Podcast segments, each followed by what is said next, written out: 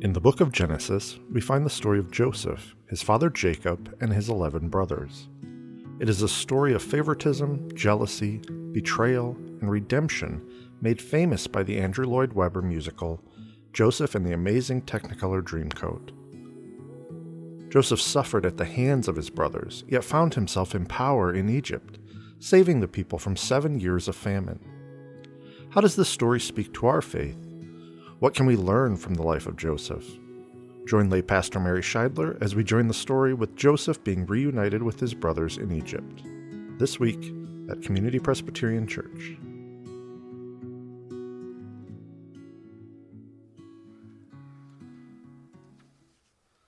Let us pray.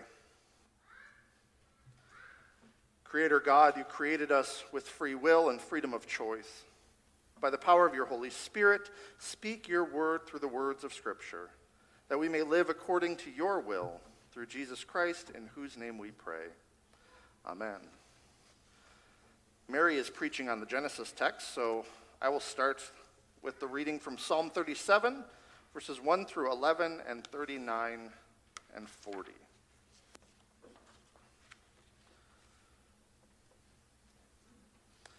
Don't get upset over evildoers. Don't be jealous of those who do wrong, because they will fade fast like grass. They will wither like green vegetables. Trust the Lord and do good. Live in the land and farm faithfulness. Enjoy the Lord, and he will give what your heart asks. Commit your way to the Lord. Trust him. He will act and will make your righteousness shine like the dawn, your justice like high noon. Be still before the Lord and wait for him. Don't get upset when someone gets ahead, someone who invents evil schemes. Let go of anger and leave rage behind. Don't get upset, it will only lead to evil. Because evildoers will be eliminated, but those who hope in the Lord, they will possess the land. In just a little while, the wicked won't exist. If you go looking around their place, they won't be there but the weak will inherit the land. They will enjoy a surplus of peace. The salvation of the righteous comes from the Lord. He is their refuge in times of trouble. The Lord will help them and rescue them, rescue them from the wicked, and he will save them because they have taken refuge in him. Our gospel reading is from the Gospel of Luke, chapter 6 verses 27 through 38.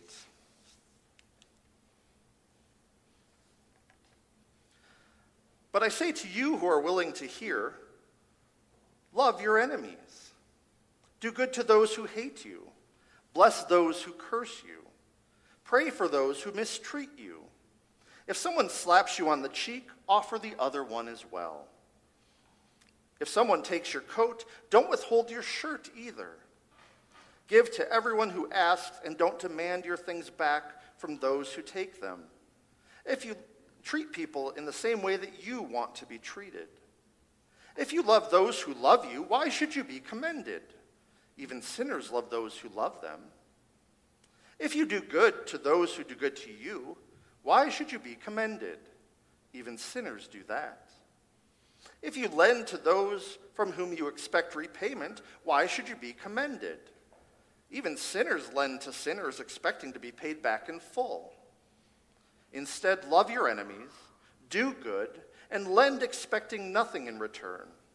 If you do, you will have a great reward. You will be acting the way children of the Most High act, for He is kind to the ungrateful and wicked people. Be compassionate just as your Father is compassionate. Don't judge and you won't be judged. Don't condemn and you won't be condemned. Forgive and you will be forgiven. Give and it will be given to you. A good portion, packed down, firmly shaken, and overflowing, will fall into your lap. The portion you give will determine the portion you receive in return. Before I read our scripture reading from the Old Testament, Genesis chapter 45, we better have a little background so that the story makes sense.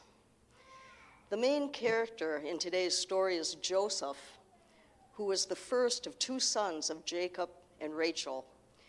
Joseph was actually Jacob's 12th child and 11th son. Joseph was the most beloved of all of Jacob's sons. He was despised by his envious brothers who were angry and jealous of him. Jacob, the father, had given his son Joseph an amazing and magnificent coat of many colors.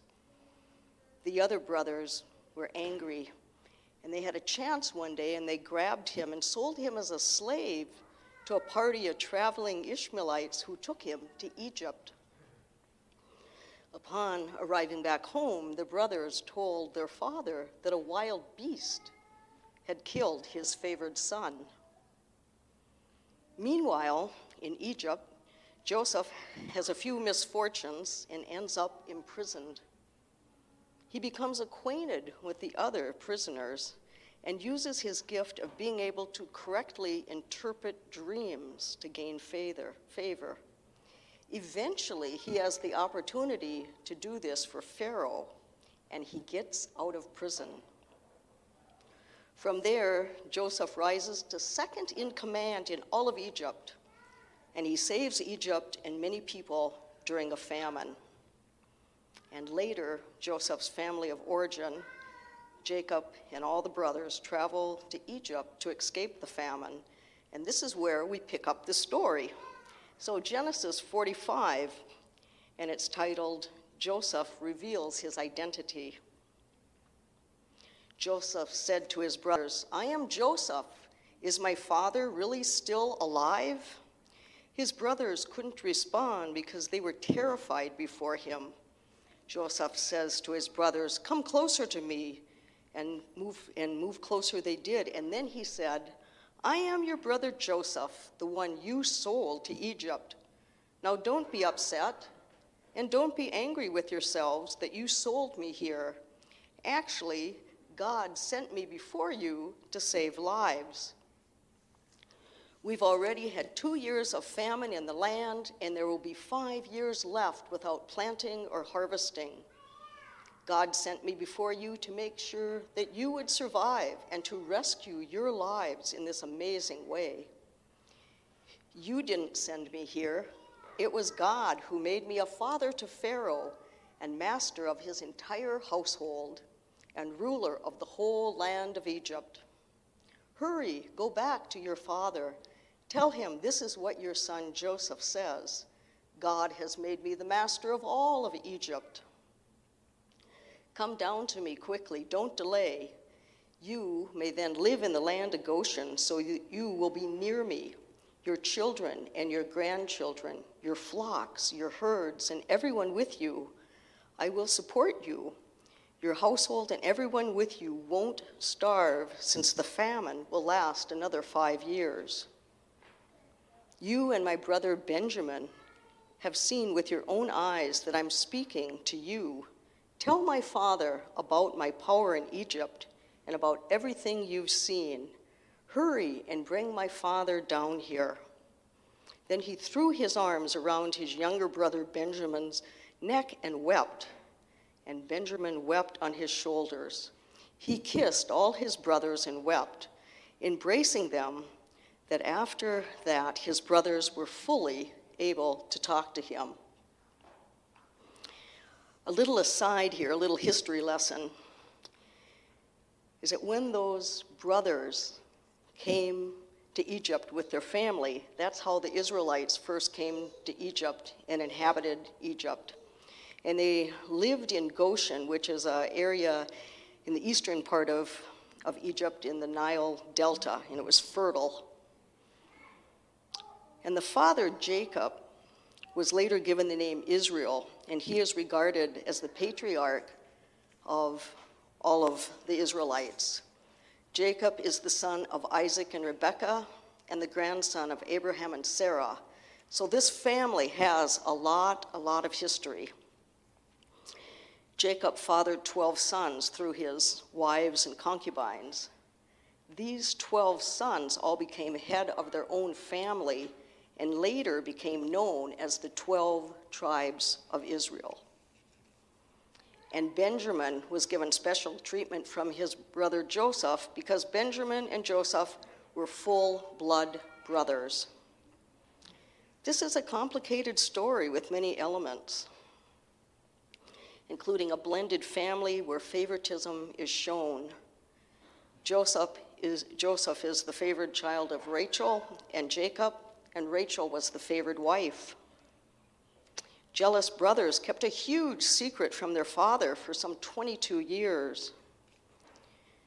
The story goes at first, the brothers wanted to actually kill Joseph, but instead they just beat him up and threw him into a well pit naked. And then they got the brilliant idea that they could make some money by selling him off as a slave to a passing caravan. Joseph's life dramatically changes from being a slave to becoming a ruler and in, that is because of his supernatural gift to interpret dreams and his skills to manage people and land. Forgiveness also comes into play. Joseph could have ordered his brothers that were standing before him trembling to be beheaded, but instead he asked them to come closer and he wept over them. It is understandable that the brothers were trembling with fear when Joseph revealed just who it was he was. And look how he does it. He just says, I am Joseph. He doesn't beat around the bush, he's just clear. He continues by saying, I am Joseph, whom you sold into Egypt. He is honest, he says the truth. It's sort of like on Dragnet, for those of you that are old enough to remember, remember Sergeant Friday? He always just said, just the facts, ma'am. And that's what Joseph is doing. He's just telling the facts, he's not telling how he feels. Joseph also did not diminish what his brothers had done. And instead of rubbing it in and taking advantage of his powerful position to do them any harm, he is compassionate and tells them not to be angry or grieved with themselves. Somehow he has apparently gotten past his own anger and grief. He has moved on, and he can now be forgiving. Maybe he could be forgiving because of the passage of time 22 years. It also could be because he's got a great life going, and he may not have had that in his homeland of Canaan. Joseph now had a very comfortable life. He was living in a fine home. He had gold. He had wonderful clothes appropriate to his high and powerful office. He had official transportation. He even had an Egyptian name, and they gave him an Egyptian wife from an upper class family. Joseph was in an incredibly powerful position, second only to Pharaoh. Or could it be that Joseph recognized he was part of a larger picture. Sort of like Noah, who was building that ark and didn't know what it was all about. But as it turned out, both of these children of God, Noah and Joseph, were agents in the divine plan. So, about 25 years ago, when we still had an airport where commercial flights flew into Grand Rapids, my mother flew home from Arizona for part of the summer, and I went out to pick her up. And being a small town, there was always somebody at the airport that you knew or recognized you, and you recognized them. And as I walked in, I could remember I kind of had my head down, my shoulders up, and a friend of mine said, Hi, Mary. And I said, Hi. She said, You look really sheepish. What's happening? I said, Well, I'm here to pick up my mother, and I never know what's going to happen. She said, You know, why don't you just greet your mother with a hello and a kiss and a hug, and it will be okay? And of course, it was. So back to Joseph and his nervous, trembling brothers. Joseph, Joseph explained to them, saying, Actually, God sent me before you to save lives. We've already had two years of famine in the land, and there will be five more years left without planting or harvesting. God sent me before you to make sure you'd survive and to rescue your lives in this amazing way. You didn't send me here, it was God who made me a father to Pharaoh and master of his entire household and the ruler of the whole land of Egypt. Now, don't be confused about a father of Pharaoh. Apparently, this was just their way to say that Joseph acted like a father figure to Pharaoh and advised him as a father would advise a son. You see, Joseph could see beyond his own pain. He was smart enough to recognize God's purpose in all of these things that happened, and he was able to focus on this instead of what his brothers, his evil brothers, had done to him. Somehow, it sure seems like Joseph's trials and tribulations worked together. Because if his family of origin had not traveled to Egypt and they would have stayed in Canaan, they just may have mingled with the pagan tribes and they wouldn't have been a distinctive people. God had to put them in Egypt in a foreign place where they could grow yet remain a distinctive nation. And why was that important? Remember those 12 sons? They became the 12 tribes of Israel. Is it fair to ask why was Joseph in Egypt? Was it because of the evil acts of his brothers? or because of the good plan of God? It's quite a question. I believe the answer is both. But here's the tricky part Does God cause pain and suffering for people just to fulfill God's own plan? Does God make good things and bad things happen to us? And just how much does God interfere in our lives? One idea is that God is good, but not sovereign. You remember back in the early 80s, there was a very popular book written by Rabbi Harold Kushner after the death of his own young son. The book was entitled When Good Things, excuse me, When Bad Things Happen to Good People. The whole point of that book was to say God is all loving, but not all powerful. So when bad things happen to good people, it is because events are out of God's control. Rabbi Kushner advised his readers to learn to love God and forgive God despite God's limitations. That's one way to look at it. Or we could look at it as the Baptist preachers Charles Spurgeon said in the late 1800s the free will of man and the predestination of God. How wonderfully these two things meet in practical harmony. Man acts just as freely and just as guiltily as if there were no predestination. However, whatever. And God ordains, arranges, supervises, and overrules just as accurately as if there were no free will in the universe. Those are two very different viewpoints and how things might happen in our lives and in this world. And that probably leaves us wondering. The one thing I know for sure, and we can be reassured, that through all of the events of Joseph's life, God never left Joseph's side and Joseph never stopped using the blessings and gifts God had given him. God loves each and every one of us, just as God loved Joseph and all of his brothers. Amen.